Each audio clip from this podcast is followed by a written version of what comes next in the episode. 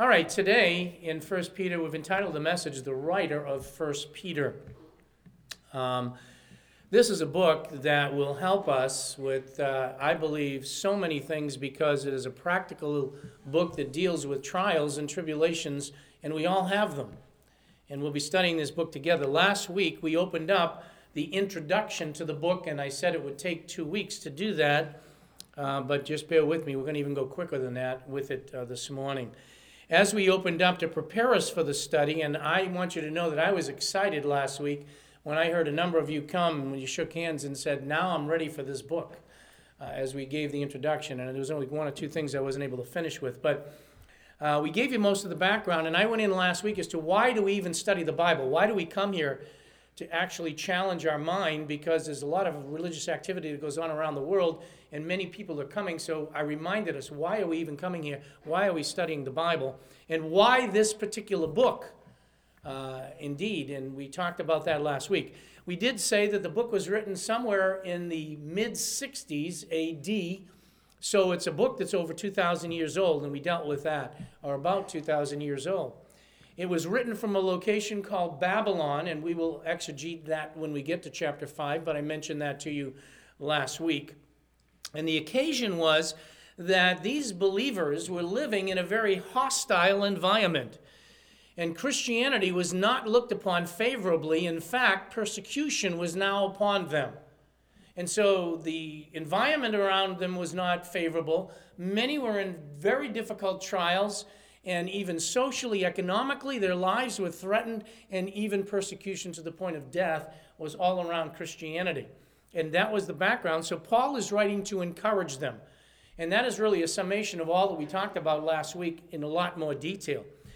And one other thing I want to mention to you only, and there were other things that I had planned, but I want to just mention one other thing. The real theme for this book, to help us to get excited, is I would entitle it Being Triumphant, Being Victorious in Trials. We all face them. We come here on Sunday mornings, and I know without knowing how your week was, you faced some trials this week. We don't know what a day may bring. Matthew's very clear about that. Sufficient unto the day is his own evil. And we are all facing trials. Don't think you are alone. Don't think you are unique in your family, in your marriage, in your work environment. And even if things are going well today, there are trials that will come. How encouraging could you be, Pastor Dan? But it's reality. And, and this book is very practical, and it will deal with that, and we will see that. So that's enough for the introduction. Let's get into the meat. Let's start dealing with the book. Let's go to the book. I could give you many other things than I had planned, but I want to get in. In our opening here, in chapter 1, verses 1 and 2, we have the salutation. It is nothing that is new, it's a very typical letter uh, that was written. And in the salutation, we are I, given the identity of both the writer and the recipients, and then we're given a greeting at the end of the verse. We will only be able to deal with the writer today. This format is quite different from the way we would, I say write letters, we don't write letters, we write text. And the texts don't even say anything like this anymore. When I was in school, we used to learn how to write letters and you had to address it. You never found out who was writing till the end of it. Well, that wasn't the way they did it then. The way they did it then was they let you know right away where it was coming from, who it was intended for, and then all of that out of the way, here's the content. And that's what we find in this typical letter today. And so today we begin by opening up with one word Peter. That's all we got today, Pastor Dan? No, we'll get a little bit further, but we won't get beyond an apostle of Jesus Christ this morning. Peter. And I want to stop us a second right there because even to break it practical immediately to us. As we come to an assembly like this, we are looking, I'm looking at faces right now, and if you look across the room, we're looking at people who have come up from various childhoods. We all have various backgrounds. Most of us didn't know one another. That's kind of interesting, isn't it? We didn't know one another. And we have come to know one another. We were involved in different religious upbringing. There were different religious activities we were involved in. That we are at different levels of education. We are at different skill levels in our lives. We're all been given different things like that. And we are in different economic situations. That is how the Church of Jesus Christ is. And it's very often with us, and I know it's typical of me, that when I come to a book and I see the word like Peter, what happens to me is I, re- I view in my mind the apostles and the prophets as some special superheroes. And the reason I went back to us, sometimes as we gather together, we look and we view others and we say, wow, this person, you know, if they're a pastor, they've got to be, if they're an elder, a deacon, you know, they arrived. Who are you kidding? It's not true at all. We are all members of the body of Christ in particular and important to the body of Christ. But it is true. We look up, we, we think these people are superhuman, but I want you to see, even as we're addressing the name Peter, he was just like you and me. He really was. God used him in a great way, and his desire is to use each one of us in the body of Christ with the gifts he's given us for his honor and glory, and he can achieve magnificent things in your life. Now, I'm going to tell you today, I don't know how old you are, thankfully, and you don't know how old I am unless I tell you. And, and the point is, whatever years we've lived already, that's past, that's history. But I want you to go out of here today realizing that just like with Peter, God can and wants to use you if you're a believer in Jesus Christ with whatever time frame you've got left for his honor and glory. And you ought to be excited because Peter was just a man, as we're going to see this morning, that was used greatly by God. But just like us, he grew up with a childhood, he grew up with a certain level of education that was different from some of the other apostles and prophets. We sometimes look at them as maybe they were a special believer from birth. Now, there are some cases in the scripture, Jeremiah is one of them, that are mentioned like that, but most were not like that. We think they are people who could do no wrong. They were, they were special people and they could do no wrong. They're not like me at all. And if we saw them walking around, I mean, if we saw the apostle Peter walking around, you know how we would know him? By all means, he would have a halo about him. So when we're walking around, we say, There's Peter. See that? Or we would be able to look at his clothing, right? And say, Wow, that's the Apostle Peter. I can tell. Look at the way he's dressed. Well, you know, you're getting the idea. I don't think we would know Peter like we would know anybody else. If Peter was sitting in this audience, I wouldn't know him. Why? He was just a person that God mightily used that God mightily used. Now, I don't want to lose track of the fact, and I will give you a reference. For time, I'm not going to turn there, but Ephesians chapter 2, verse 20 says that we are built upon the foundation of the apostles and the prophets. That is their teaching, that is their instruction. And we are building upon that. And don't misunderstand, the passage goes on to say that Jesus Christ himself is the chief cornerstone. He's the cornerstone. But by his choosing, he used the prophets and he used the apostles in a magnificent way, as we learned last week, to record scripture so that we can study it and build our lives upon it. So, in that realm, they are special people that were used differently by God. But they were ordinary people like you and me for the most part. Many of them, including Peter, as we will see in just a moment, were without biblical training. They didn't have any Bible training. Many of them lacked in their understanding of what was going on in the world around them or how to even respond. And in some cases, magnificently and quite shockingly, we might think to ourselves, many of them, like Peter, had the Lord walking with them and didn't even know how to respond to what he was doing and forgot the miracles that he did the next day. That's how they were just human beings. It was unbelievable. Many of them lacked power in their lives in given situations. And in a moment, you're going to see that even with Peter. Many of them even lacked faith in circumstances. Many of them, including Peter, were filled with pride, just like we are. Now, I'm not trying to build us up like that, but just to help you to see that they were just people who are unaware how God was going to use them. But, and here's the key, and that's going to lead us to communion God made a change in their lives. God came into their lives just like He came into yours, and He made a change in their lives. And when that change took place, God was then able to accomplish great things because of their yieldedness to Him, in spite of their continued failure. And that was also true with Peter. And why do you think that's true? I want you to grab this one, and I'll give you the reference again. It's 2 Corinthians, and it's chapter 12. Why does God take a guy like Peter? Why does He take a guy like you I say a guy, or a woman like you, or a young person, or an older person, and why does he use them for your honor and glory? Why does he take us with all our flaws and all our failures? You want to know why? So that his grace will be sufficient and so that no one will glory in his sight. So that God's power will be made perfect in weakness. And believe it or not, Peter was a guy in whose God power, God's power, was made perfect in Peter's weakness. Tremendous. Tremendous. So let's look, take a look at the man. First word, Peter. As far as his genealogy, and that was important to him, just like it is to you, people do searches on that today. His name, you'll find it different in Scripture. You'll find it as Simon. You'll find it as Peter. You'll find it as Simon Peter. That is the Greek aspect of it. You will also find him in Scripture as Simeon. That is his Hebrew name. You will also find him with his Aramaic name, Cephas. Now, not that you want all of that, but I'm just trying to help you so when you're reading scripture, that's all referring to the same person when it's referring to him. His descent is that he's technically, according to Matthew 16 and also John 21, his descent is really from Simon, son of Jonah.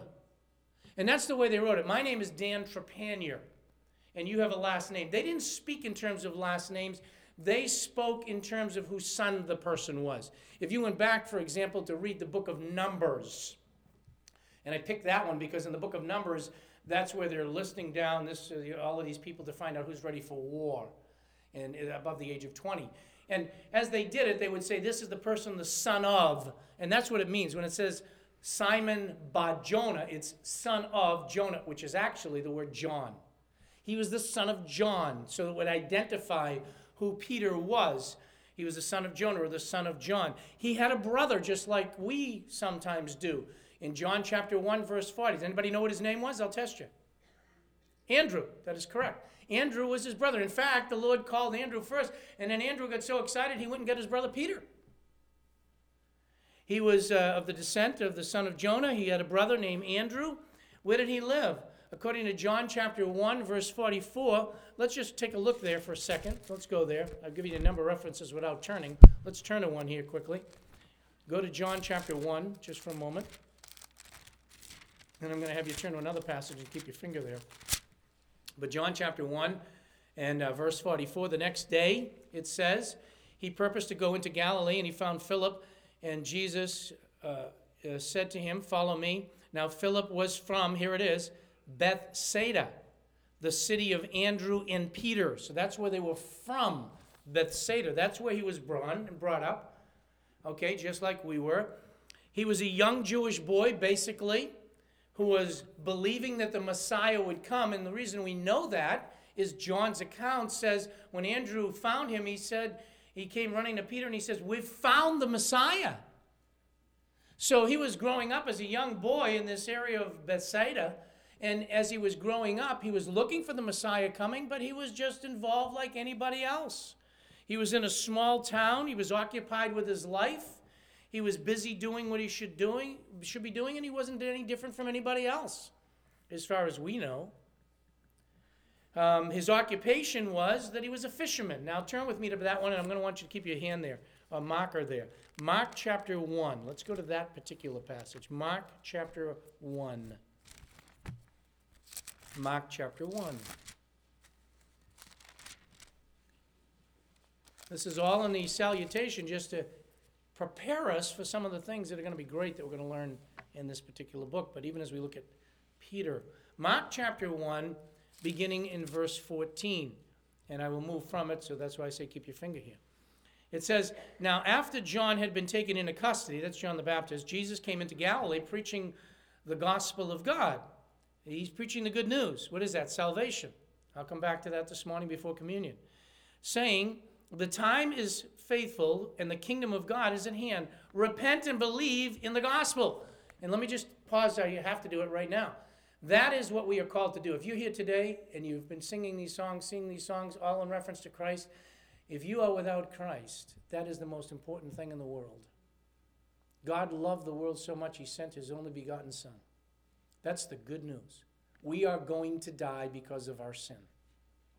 But God offers the gift of eternal life, forgiveness of sins, but it's only found in the person and the work of Jesus Christ, who died on the cross, was buried, rose again the third day, and is now ascended and at the right hand of the Father.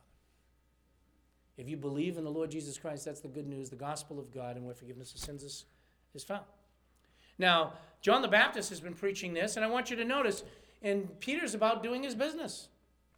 Jesus Christ comes along now that he's taken, and he's preaching it, and then you got verse 16. And as he was going, that is Jesus, along by the Sea of Galilee again, he saw Simon and Andrew. So that's the other name, okay?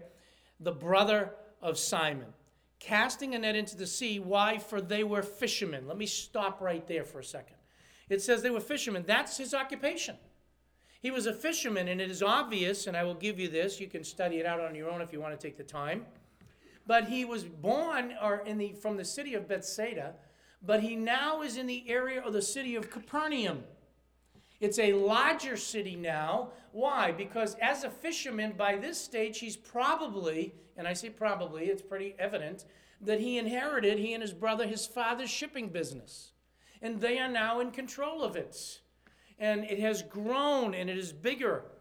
And he's probably in that area. And we know from Luke chapter 5, which I will not turn to, that he had more than one boat. He had many boats. And so that was his occupation. It's also interesting that I want you to catch this that while Peter was from Bethsaida and he was from Capernaum, which is where he is now, do you know what's true about those two cities? Those are two of the cities in Matthew chapter 11 that the Lord cursed.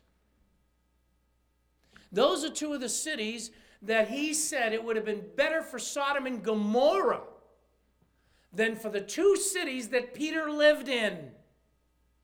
You got that? We are in a society, and you look at society and you say the United States is going down the tubes. Uh, morality is going down the tubes. Peter was living in it. Not only that, in the life of Peter, Jesus Christ performed many, many miracles, and all those people saw it, and they had Peter living there. And God would turn around and curse those cities and said, if the miracles that have been done in you had been done in Sodom and Gomorrah, they would have repented. You didn't. That is the towns that he's living in. Those are the towns that he's fishing in. That is the area that he's being brought up in as a boy. He was married. In case you didn't know that, a lot of people talk about keep your finger in Mark because I want to come back there. I will just read to you Matthew chapter 8 in case you don't think Peter was married uh, because, as you know, in certain religions, he's looked at as the first pope, and people don't get married. Well, he was married. How do you know that? Because the Word of God tells us. Matthew chapter 8, let me read verses 14 and 15.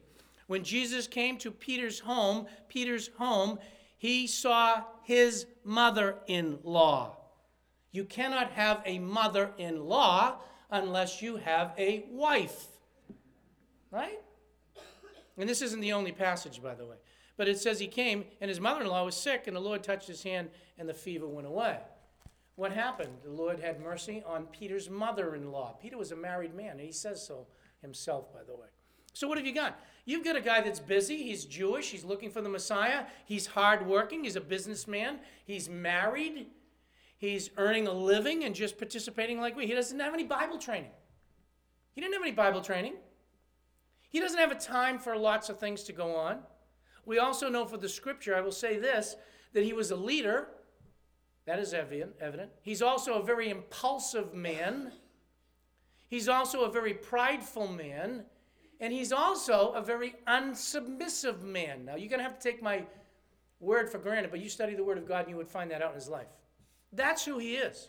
And he's going along in his business, and I want you to see that God did something just like you. If you are a born again believer today, if you and there is no other type, if you are a believer If you have trusted in Jesus Christ, you were just like that. I was. I grew up in this Merrimack Valley. I went to the schools in Lawrence. I graduated from originally a college up in New Hampshire. I was just about my business. I went into Boston and worked for a CPA firm. I then worked for one in Lowell. I was just working about my business until God did something in my life. I was religious. And the same is true in your story. It's no different with Peter. He didn't go away to study to become an apostle. He was a fisherman with failures, with problems, with difficulties, with responsibilities. And God came along and did something. That's why I go back to the opening passage in our study today, Peter. And it says in First Peter, Peter, now watch, an apostle of Jesus Christ. God did something in his life. Back in Mark chapter 1, where I wanted you to keep your finger, I only read through verse 16. Look at 17 and 18. And Jesus said to him, Who? Peter, follow me, and I will make you become. You understand why he says fishers of men? This guy was a fisherman. I'm going to make you fishers of men. Immediately, they left their nets and they followed him. There was a change, a dramatic change that took place in the life. So as we open up this epistle, the writer of epistle, this epistle that we're going to study, was a man just like you and I. He was just an ordinary person, but God did something in that man's life. And that's why he's going to be able to share about these trials and tribulations to us. He was chosen by God to be an apostle. He was obviously a believer in the Lord Jesus Christ. How do we know that? Do you remember what it says in Matthew? Thou art the Christ. He said to Peter, Who do you say I am? And that is the question today. Who do you say that Jesus Christ is? Just another figure? Religious man? Someone to follow? Someone that had good moral principles? Someone who was a son of God but not God? No, not at all. He is the Savior. He is the one and only Savior. And you need to understand that unless you trust in him as the Messiah, as the Christ like Peter did, you will not be able to follow Christ. You will not know him and not have forgiveness of sins. But he followed Jesus. He is the leader of the apostles. Did you know that Peter, this man who's writing, was the one that God used to transition the gospel? The first thing you find in the book of Acts, chapter 2, is after the Holy Spirit came, it is Peter that brings the gospel to the Jews. And while Jesus Christ said, You'll be my witnesses in Jerusalem, Judea, Samaria, and the uttermost part of the earth, guess who he sends to Samaria? You say one of the other disciples, yes, but guess who he sends to confirm it? Peter. Guess who he sends to Cornelius when the gospel is going to the Gentiles? Now, Paul's the gospel, the apostle of the Gentiles, but he sends Peter. This is a man that God is going to change and transform his life. He's a man that God is going to use to record the scriptures so that you and I can study it. Who is this guy? Just a fisherman, just an ordinary person that God was able to take his life, who would, by the way, eventually die for Christ. And in case you don't know, a tradition holds, most of you know half of it. But tradition holds, and I say tradition is through the church fathers as we go back and study it that Peter not only died for Christ, he was crucified upside down, apparently, because he thought he was not worthy to be crucified like his Savior. But what you may not know is tradition also holds that Peter had to stand there before he was crucified and watch his wife be crucified in front of him. Here's a man who knew nothing. Here's a man who was going to be mightily used. How could he be bold enough to preach the gospel and then watch his wife be crucified in front of him and then him be crucified upside down? Only because God can make a change in that life. But I want you to understand something else as we're getting ready to understand this epistle. And we're going to study this epistle. He's the writer. We're only in verse 1. He's an apostle of Jesus Christ. He's sent by Jesus Christ. He was a man that was a fisherman, a man that was involved in business, a man that was a family man, and God was changing his life. But maybe he again is this guy with a uh, halo around his head that is just walking around. And even after he was called, he was perfect, right? I don't think so. We are going to learn this letter from this man who's going to write to us about trials and how God is working. You know why?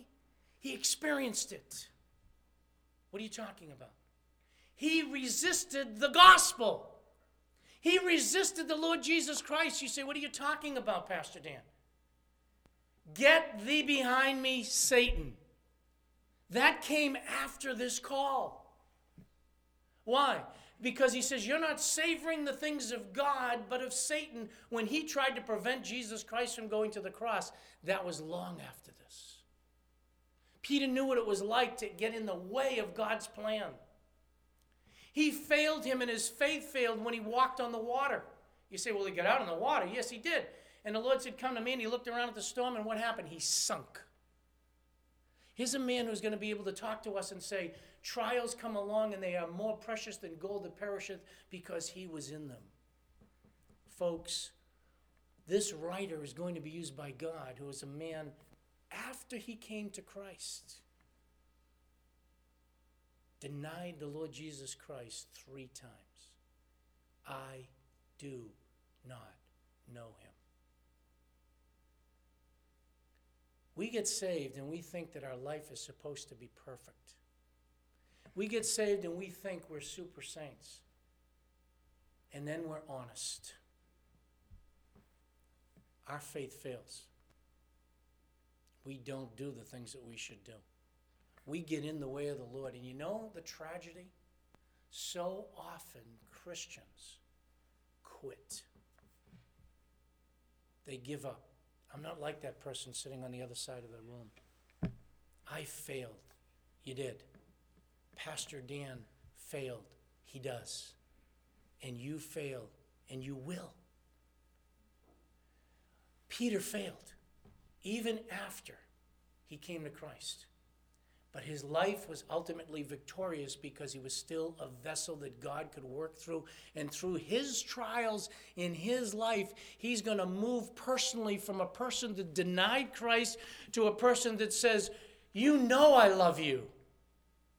Feed my sheep. You know I love you after he denied him.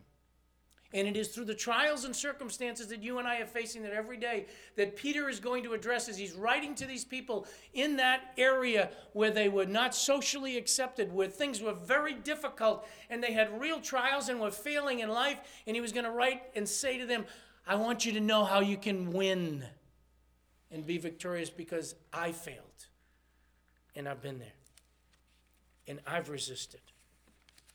That's the writer in the very first beginning of this epistle. He wasn't perfect in his daily sanctification, and neither are we. But he had learned some things. What was the key? I believe this, and I'll have to stop here because we have communion this morning, and I want to challenge us. But I had you keep your finger in Mark again because I wanted you to see this again. Look at what he said. What did he say to Peter in verse 17? Come on, help me. Two words. Follow me. Do you know what happened at the end of Peter's ministry? Listen carefully. At the end of Peter's ministry, he was involved in a discussion with the Lord, and he said, You know, what's going to happen to this guy? He was talking about John. Is he going to live forever and long on the earth? You know what Jesus Christ said to him at the end of his ministry? He said, Peter, what's that to you? And he gave him two more words Follow me. In the beginning of the call of Peter, he says to him, Follow me. Before the Lord leaves this earth in his ascension, he ends with Peter by saying, Peter, what does that matter? Follow thou. That's what God wants of us. What God wants of us, and He's going to use this writer who, through practical failures, through practical situations, even after salvation, was able to have a victorious life, and at the end of his life, to stand boldly after the resurrection of the Lord Jesus Christ, to preach with boldness to stand boldly and be crucified upside down and even watch his wife be crucified because of God working in the trials of his life and the failures of his life. in which he didn't even have the education or anything else, but God was able to choose that vessel and use him and send him forth. We are not apostles like he is, and we'll talk about that, not today. But I want you to know if you've come to Jesus Christ, what we are about to observe is the communion service. Why? This is a reminder of a change that happened in my life. Pastor Dan at one time was blind, lost, and in darkness and in doom for hell. This reminds me that Christ did something. He made a change in my life. And what he's looking for me to do right now is to follow him. Will I fail? Yes. Have I failed? Yes. But I've got to fix my eyes on the author and finisher of my faith. And God will continue to use me, and He's going to do that with you. The sacrifice of Jesus Christ wasn't just a gift for heaven, it was a relationship not only with Him, but with one another. And Peter is going to address some precious saints that will carry to you and I today. Because these precious saints are part of the body of Christ, and we are one in Him. May God help us as we begin to open this epistle to see that this was just a man that's a writing, writing this epistle that God chose and used greatly. And he desires to use you if you know him. Not like everybody else, but to use you right where you are with the gifts that you've been given, but he wants you to follow him. Let's close in prayer. Heavenly Father, while I'm standing before this congregation, I know that I, even since salvation, have failed you so many times. But Father, I am so grateful that you take ordinary people, no matter what our occupation is, our education is, our status is, and you change our lives so that we become new creations in Christ. And I thank you for every believer in this room. I thank you for other believers around the world even in other local churches around us here, who truly know Christ. And one day we'll spend eternity with them. I thank you for the work of Christ. But I pray specifically for us in this room, in this assembly, in our individual lives, that you'd help us to follow you, to walk with you. And when we fail, not to get so depressed or discouraged to think that you can't use us anymore, but to look to you and to look at the example of Peter who failed many times even after beginning to follow you. And yet you continue to use him by your love and grace. And we thank you that you never forsake us, you never leave us, and you always desire to continue to use us. Help us to use the time that we have remaining on earth for your honor and glory. And Father, I have no doubt that in this room there are those who haven't come to Christ yet. Maybe they don't see any need, any lack, but Father, one thing they know, they will die. And I pray that you'd help them to see that the only hope beyond this grave, beyond this life, is to have faith in the person and work of Jesus Christ, who is the one and only Messiah. And I pray that they would come to trust in him and see that by following him, their lives can be fruitful for the honor and glory of God, and they can be used in a mighty way as well. I thank you for the communion before us and pray that you'd help us as we partake to really meditate and think about when you brought us to salvation and how much it means to us. And Father, might you renew a right spirit in each one of us so we would live for the honor and glory of God. We pray in Jesus' name. Amen.